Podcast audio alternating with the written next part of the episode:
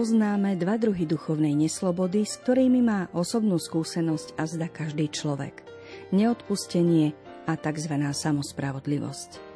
O ich príčinách a ceste k uzdraveniu nielen na hlboko vnútornej, ale aj na cirkevnej či spoločenskej úrovni píše psychologička a teologička Kateřina Lachmanová v obľúbenej knihe Vezení zamknuté znútra.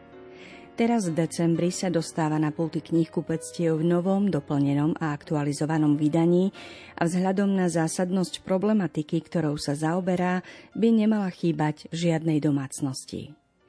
Môže sa nám zdať, že téma zmierenia je nám úplne jasná a nemáme s ňou ťažkosti. Ale ak budeme úprimní, pripustíme, že hoci to vyzerá tak, že pre dobro našich vzťahov robíme, čo je v našich silách, aj v našom vnútri môže byť pomyselná pandorina skrinka, v ktorej sa skrývajú neblahé tajomstvá a tie nás nejakým spôsobom zväzujú a držia vo väzení, od ktorého kľúč môžeme získať len my sami. O tom bude dnešná literárna kaviareň, ktorú pre vás vysielajú hudobná redaktorka Diana Rauchová, technik Matúš Brila a moderátorka Danka Jacečková. Ukáž mi tvár, celú ju máš, zahalenú do temných rán. Túžim ťa nájsť, nevládzem klásť, srdce na kríž a v láske rásť unavený utekaním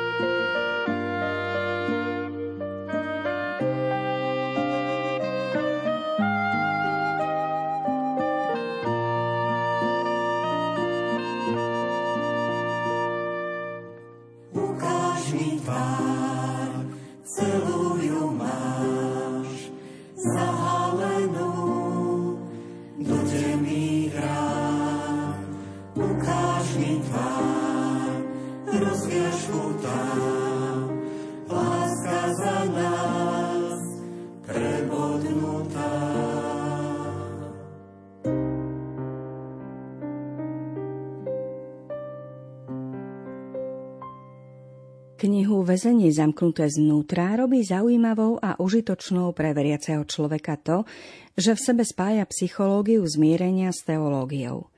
Logicky nám napadne otázka, kde vznikol impuls na jej napísanie, aké vedomosti v nej autorka Kateřina Lachmanová zúročila a čo ju vlastne oprávnilo riešiť takúto pomerne citlivú tému. To je už otázka priamo na ňu. Já se snažím předávat spíš to, co je mojí zkušeností, to, co mě samotné pomohlo, posunulo mě někam dál. To, co jsem objevila v setkávání s lidmi, že jsou třeba překážky v jejich životě s Bohem nebo v životě s bližními, tak to se snažím předávat dál tak jak zní název té knížky Vězení zamknuté zvnútra, vězení zamknuté zvnútra slovenský u nás, vězení s klíčem uvnitř, aby člověk neseděl v nějaké té kopce, kde vlastně klíč má na své straně, mohl by s ním otočit, mohl by výjít, kdykoliv se mu zamane, ale protože o tom snad ani neví, kudy je cesta ven, neví, nezná ty zákonitosti, neví, proč se tam zašprajcnul, tak zůstává v tom neutěšeném stavu. Z toho důvodu, aby se lidem pomohlo udělat krůčky dopředu, aby nemusel každý na svoje triko získávat bolestné zkušenosti. Z toho důvodu třeba dělám přednášky, píšu knížky. Většinou je to hodně jako z praktického života do praktického života. Takže možná i proto to má nějaký ohlas, nebo lidé mají pocit, že tomu rozumí, že, že se jich to týká. Proto je snad nějaký zájem o tyhle témata. Krátka anotácia hovorí, že kniha Väzenie zamknuté zvnútra je knihou o odpustení a samospravodlivosti, čo nie je úplne štandardné slovo, ale asi každý pochopí, že ide o určitý pocit vlastnej spravodlivosti v nejakej záležitosti. Bližšie nám jeho význam vysvetlí psychologička a teologička Kateřina Lachmanová.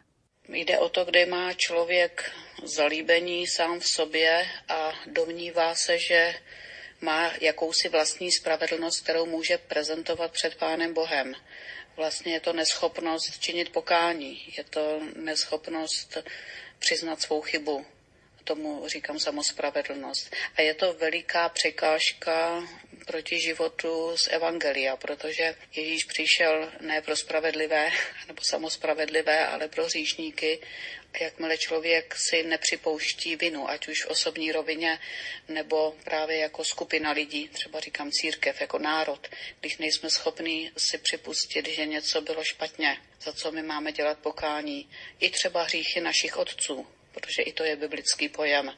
Proroci se modlili vždycky, pane, my a naši otcové jsme zřešili. Takže i, i, to, i tohle se nás týká. Jestliže nejsme schopni dělat pokání, tak žijeme v té samospravedlnosti, která je takovým nějakým zvláštním odpuzovačem boží milosti kde jsme takovým negativním způsobem impregnovaním vůči milosti, kterou nese evangelium. A tím pádem se nás vlastně pak ta radostná zvěst netýká. Od prvého vydania knihy Vezenie zamknuté znútra uplynulo viac než 25 rokov. Medzi tým bola samozrejme doplnená a aktualizovaná, teraz vychádza aj tretie vydanie. Zaujímalo nás, s akými reakciami sa autorka stretáva medzi ľuďmi, aké má v úvodzovkách hlásenia o jej prijati čitateľmi a o jej užitočnosti. Zdá se, že od prvního vydání ta knížka udělala spoustu skutečně pastorační práce. Daleko víc, než bych si dovedla představit, nebo než bych doufala, že to lidi osloví. A nejenom, že je osloví, že mi řeknou, je to pěkně napsané, ale spíš jako, že dělali konkrétní kroky ve svých životech. Už od toho prvního vydání jsem často mě někdo potkal někde a řekl mi, že mu přečtení té knížky zachránilo manželství nebo způsobilo usmíření mezi rodiči a dětmi, kde třeba rodiče rodiče nesouhlasili se sňatkem svého dítěte a došlo jim, že tohle není úplně jejich starost, nebo nemělo by to být něco, co nabourá ty jejich vztahy a tak dále, a tak dále. Dokonce velice pěkné recenze psali tenkrát evangeličtí pastoři a tím jako otevřeli přístup k té knize třeba jejich čtenářstvu, možná právě pro ty pasáže, kdy bylo pro ně překvapivé, že katolík uznává, že všecko v našich dějinách církevních nebylo v pořádku, že taky máme za co sekat. A to, co říkám potom, potvrdil Jan Pavel II. na mnoho způsobů. Papež František dneska zase, ale tenkrát to bylo možná trošku něco nového, nový pohled. Taky byli tenkrát kněží, kteří mi třeba vynadali, že zvláště mladým lidem musíme předkládat bezchybný obrázek církve, protože jedině tak si ji můžou zamilovat mně to přišlo zvláštní, proč bychom měli retušovat dějiny. Oni taky mladí lidé nejsou vždycky hloupí nebo úplně nedotčení historií a mají-li nějak dobře vstoupit do různých debat, tak je důležité, aby věděli, jak věci byly a nesnažili se žít v nějaké říši, jako, kde je všechno naretušované prostě jinak, než to bylo. No ale ta knižka prostě udělala hodně, hodně dobrá, opravdu směrem k usmíření, takže mám z toho radost. Možná, možná to bylo i tím, že spoustu lidí dokonce z různých církví se modlilo za tu knížku ještě než vznikla. Někteří moji přátelé, s kterými jsme měli tak hezká ekumenická přátelství, tak si to vzali nějak za své a záleželo jim na tom, aby se to podařilo, tak cítím tam takové zvláštní i požehnání takhle přes ty ploty. Zaujímalo nás, či je rozdiel ako knihu na tému zmierenia a prípadne aj prednášky Kateřiny Lachmanovej prijímajú mladí a starší ľudia. Nakoľko v tomto ohľade zaváži napríklad pomyselný čistý stôl človeka bez nejakých zásadnejších osobných skúseností a nakoľko zrelý pohľad niekoho, kto už má za sebou veľkú časť života a tým pádom aj vzťahová otázka je už asi niekde inde. Mnozí mladí lidé mají pocit, že nějaké odpuštění se jich vůbec netýká, zvlášť tam, kde vyrostli v dobré rodině, ještě se nesetkali s tím, že by je někdo nějakým vážným způsobem podrazil nebo něco v této oblasti museli řešit, tak uh, už se mi stalo, že jsem měla přednášku třeba na táboru pro mládež o tom usmíření a v některých skupinkách zaznělo, že vůbec nevědí, co s tím což mě překvapilo, ale prostě takováhle byla reakce.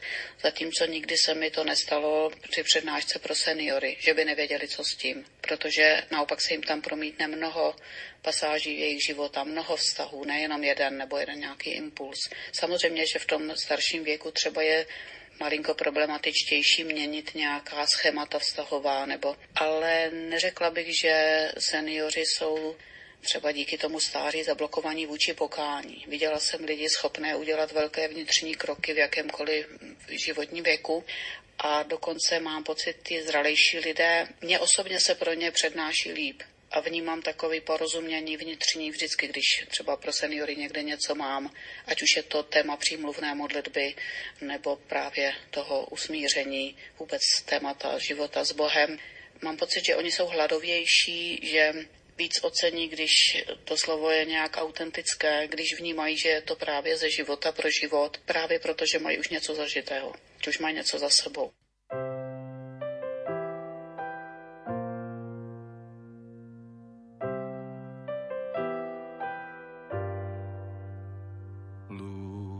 preráža cestu tmou. Lúč preráža cestu. Ty obdaril si ma náhodou Obdaril si ma nahotou čistému srdcu čistý plán. čistý plán. Napokon ostávaš v ráji sám. Ostávaš sám. Blúdiacim na cestách, cestách. kto si pristúpil po špičkách. Pristúpil po špičkách. Tvoje srdce ťa ešte nepozná. Srdce ťa nepozná. Máš chlieb a ja pádam k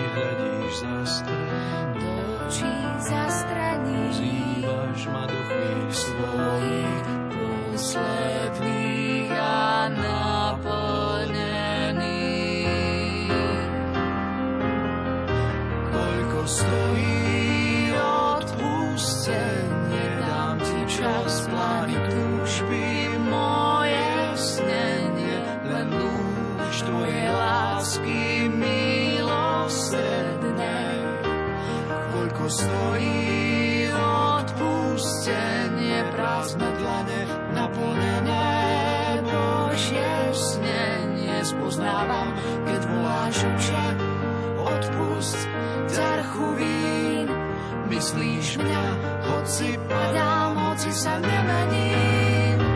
Koľko stojí odpustenie, prázdne dlane, naplnené Božie snenie. Spoznávam,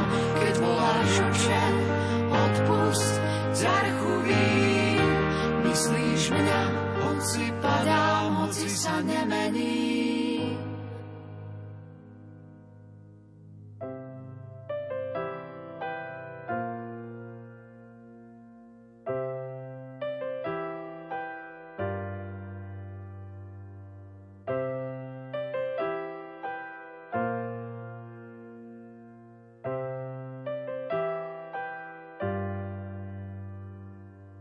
Každý hovorí, že odpúšťať je krásna idea, ale len dovtedy, kým sám nemá čo odpúšťať. C.S. Lewis Prvou prekážkou odpustenia býva zdanlivo spravodlivý hnev. Existuje vôbec niečo také? Určite áno. Sám Ježiš predsa poprevracal stoly peňazomencom a vyhnal ich z chrámu, a to z hodlivosti pre Boží dom. Inokedy sa nahnevane pozrel na farizejov, ktorí odsudzovali, že uzdravoval v sobotu a stavali svoje zákonníctvo nad záujem o človeka. Zarmútila ho zaslepenosť ich srdca. Kým sa však podľa vzoru pána Ježiša necháme uniesť horlivosťou za Boží dom, alebo aj za niečo menej dôležité, musíme nahliadnúť do vlastného srdca a skúmať ho z dvoch hľadísk. Či tam neuviazla zaslepujúca pícha, teda brvno samospravodlivosti, a či je v ňom skutočná láska k druhému človeku. Ježiš síce prejavil spravodlivý hnev, ale zároveň bol ochotný položiť za druhých život. A to nie len za priateľov, ale hoci aj za farizejov a zákonníkov, ktorí mu hádzali polená pod nohy. O Pátrovi Pijovi sa traduje niekoľko príhod, keď sa ku kajúcnikom zachoval na prvý pohľad veľmi neláskavo. Raz pred kým si zabuchol dvere spovednice a nahlas za ním zavolal prasa. Neskôr mu spolubrat vytkol jeho konanie. Ako si to len mohol urobiť? Vary, nemáš súcit s tým človekom? A dostal odpoveď. Milý brat, keby si len vedel. Radšej by som bol podstúpil mučenie, než vysloviť niečo také. Ale preňho to bol jediný liek. Kajúcnik sa na ďalší deň vrátil a konečne sa po rokoch úprimne vyspovedal. Neskôr sa Páter Pio komu si zveril, že za toho človeka sa v noci niekoľko hodín úpenlivo modlil na kolenách. Kardinál Giacomo Lercaro, ktorý Pátra Pia poznal osobne, o ňom povedal. Spovednica bola preňho zdrojom mnohých vnútorných duchovných utrpení. Boli to jeho pašie. Hriech na ňom ťažko spočíval. Hriech, ktorý vypočul, odhalil a vytkol, no len preto, aby naň zvolal Božie milosrdenstvo. Hriech, ktorý v Božom mene odpúšťal, bol ranou v jeho duši.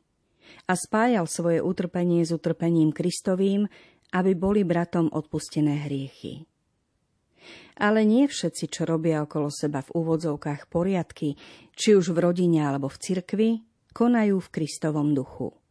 Keď apoštoli Jakub a Ján chceli zvolávať oheň z neba na Samáričanov, ktorí Ježiša neprijali, pokarhali ich.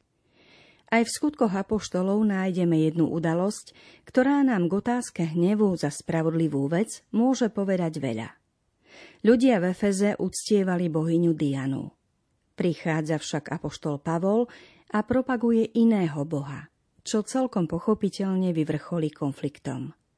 Zdá sa, že Efezania povstali na obhajobu svojej bohyne, no ak sa začítame pozorne, nájdeme v podhubí stretu úplne iné motívy. Povstanie ľudu vyvolali tí, čo mali vďaka chrámu v Efeze výnosné a vplyvné postavenie. Muži, vy viete, že z tohto remesla máme zisk. A vidíte i počujete, že tento Pavol nielen v Efeze, ale skoro v celej Ázii presvedčil a odvrátil veľký zástup. Týmto mužom vôbec nešlo o Dianu, dokonca ani o zvedených ľudí. Rozhnevalo ich, že uctievači sa dostali z dosahu ich vplyvu, z ich podniku. Kult bohyne Diany im prinášal nielen ekonomické zisky, ale zaisťovali im aj úctyhodné postavenie v spoločnosti. Práve v tom spočívala podstata ich obáv.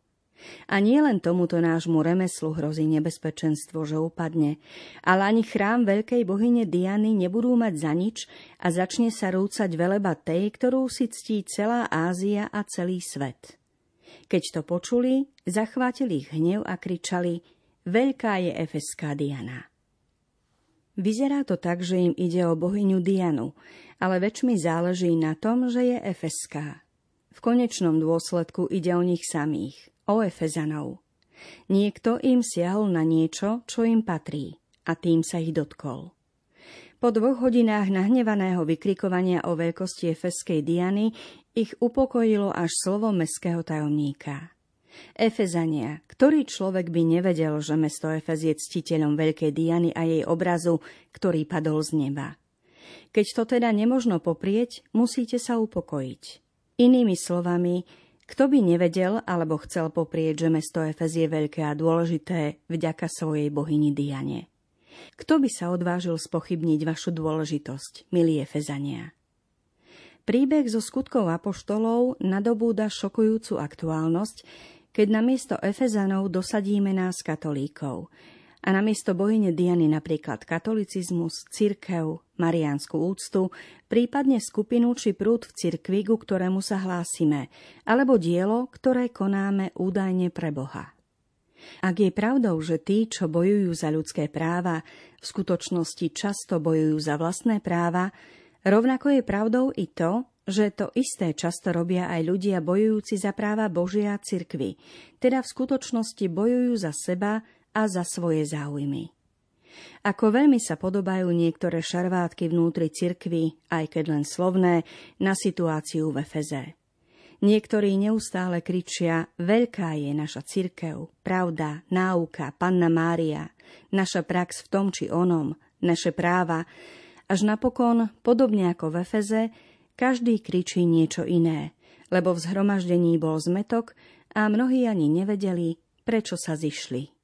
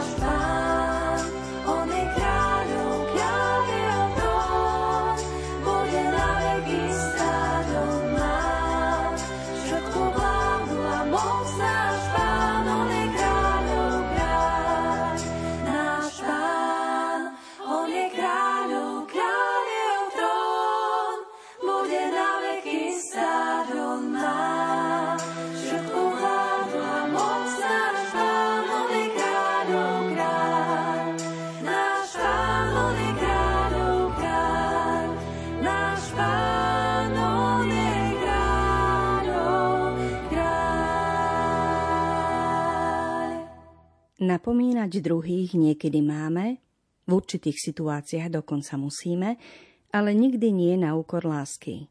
Píše sa v knihe Vezení zamknuté znútra. Je veľký rozdiel byť napomenutý s láskou alebo bez nej. Ten, kto vás má skutočne rád, urobí potrebnú operáciu veľmi opatrne. A ešte pritom cítite, že radšej by niesol za vás i tú drobnú bolesť, ktorú vám jeho výčitka spôsobí. Takto totiž operuje aj sám Boh. Je pravda, že usvedčujúce Božie slovo je ostrejšie než akýkoľvek dvojsečný meč a preniká až na rozhranie duše i ducha, kostí a drene. Meč Božieho slova však nie je ostrý preto, aby nás zranil, ale preto, aby zraňoval čo najmenej.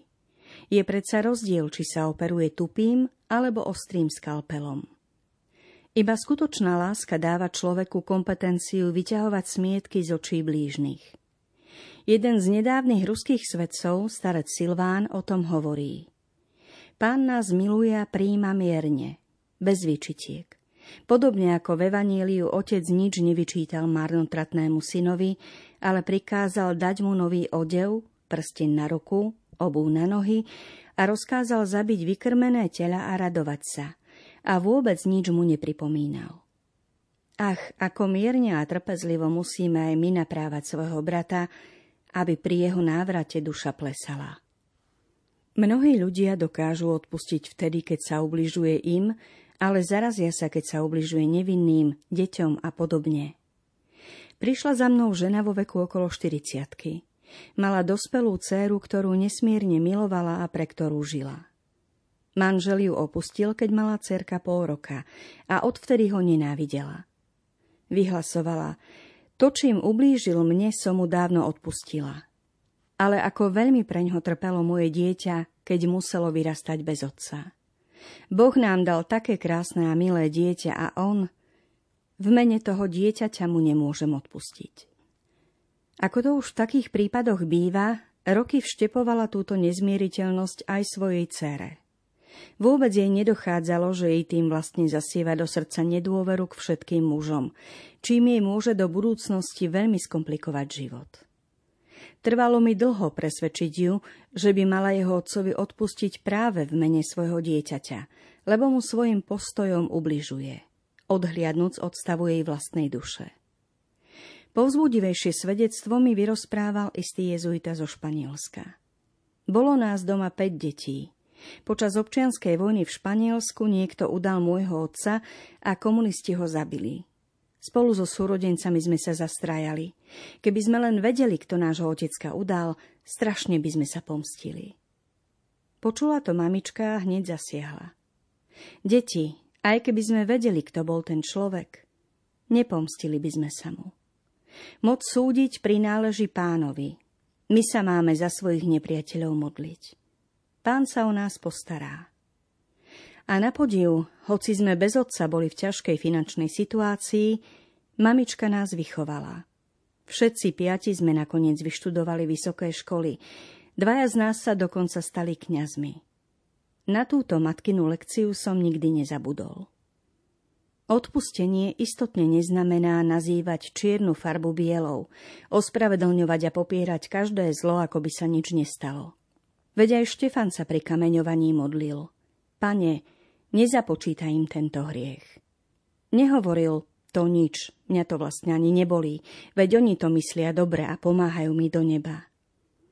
Odpustenie neznamená ani schvaľovať zlo. Veď aj sám Boh nenávidí hriech, ale miluje hriešnika.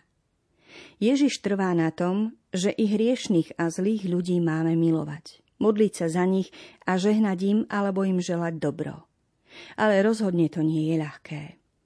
Ak nesúhlasíme s tým, čo náš blížny robí, neraz odmietneme i jeho. Zatvrdíme voči nemu svoje srdce. Je ťažké oddeliť hriech od hriešnika, najmä ak neprejaví ani náznak kajúcnosti. Mnohí sa pýtajú, a to mám odpustiť i vtedy, keď ten druhý o moje odpustenie vôbec nestojí a neprosí oň? Určite áno. Veď aj Ježiš vyslovil slová odpustenia na kríži vo chvíli, keď ho o odpustenie nikto neprosil.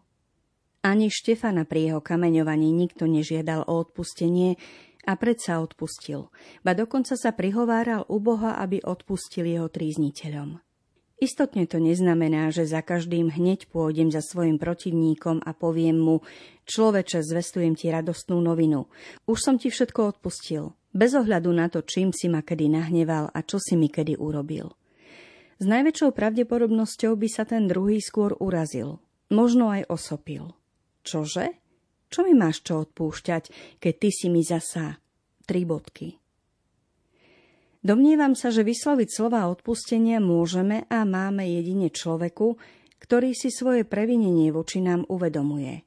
Inak by sme len priliali olej do ohňa. V srdci však treba odpustiť o mnoho skôr. Najlepšie hneď vo chvíli, keď si uvedomíme, že je čo odpúšťať. A tak sa niekedy snažíme negatívne emócie v sebe potláčať. Nechceme si ich pripustiť ani pred druhými, ani pred sebou, ani pred Bohom. Jednoducho sa štilizujeme do postoja lásky bez toho, aby sme doň dorástli. Na priamu otázku odpovieme, to je v poriadku, ja proti nemu nič nemám, ale zabudneme dodať, že preňho ani toľko. Môže tu ísť o nebezpečné bielenie hrobov plných mŕtvolných kostí a všelijakej nečistoty, o zakrývanie nenávisti krčovitým úsmevom. Mnoho ľudí povie na adresu vlastnej minulosti, ale čo, mňa už to nezaujíma, už to nie je problém. Niekedy je za tým strach znovu otvoriť hnisajúcu ranu v srdci, inokedy skôr únava a apatia. Ten druhý mi robí tak zle, že ma už unavuje. Nebaví ma ani hnevať sa na ňo. Je mi skrátka ľahostajný. Takto riešia svoje bolestivé vzťahy skôr muži. Snažia sa ich neriešiť. Nedopracujú sa k odpusteniu, jednoducho ho preskočia. Ženy naopak mávajú sklon dookola sa zaoberať krivdami, ktoré pociťujú. Niektoré kresťansky formované ženy však môžu mať aj problém s akousi fasádou odpustenia, teda s odpustením, ktoré zostáva iba na povrchu. Aj v tejto otázke však platí, že je nevyhnutné zostať pravdivý pred sebou i pred Bohom. Pravda vás vyslobodí. Týmto úrivkom z knihy Vezenie zamknuté znútra, milí poslucháči, uzatvárame dnešnú literárnu kaviareň. Za pozornosť vám ďakujú hudobná redaktorka Diana Rauchová, technik Matúš Brila a od mikrofónu vám aj naďalej príjemné počúvanie želá Danka Jacečková.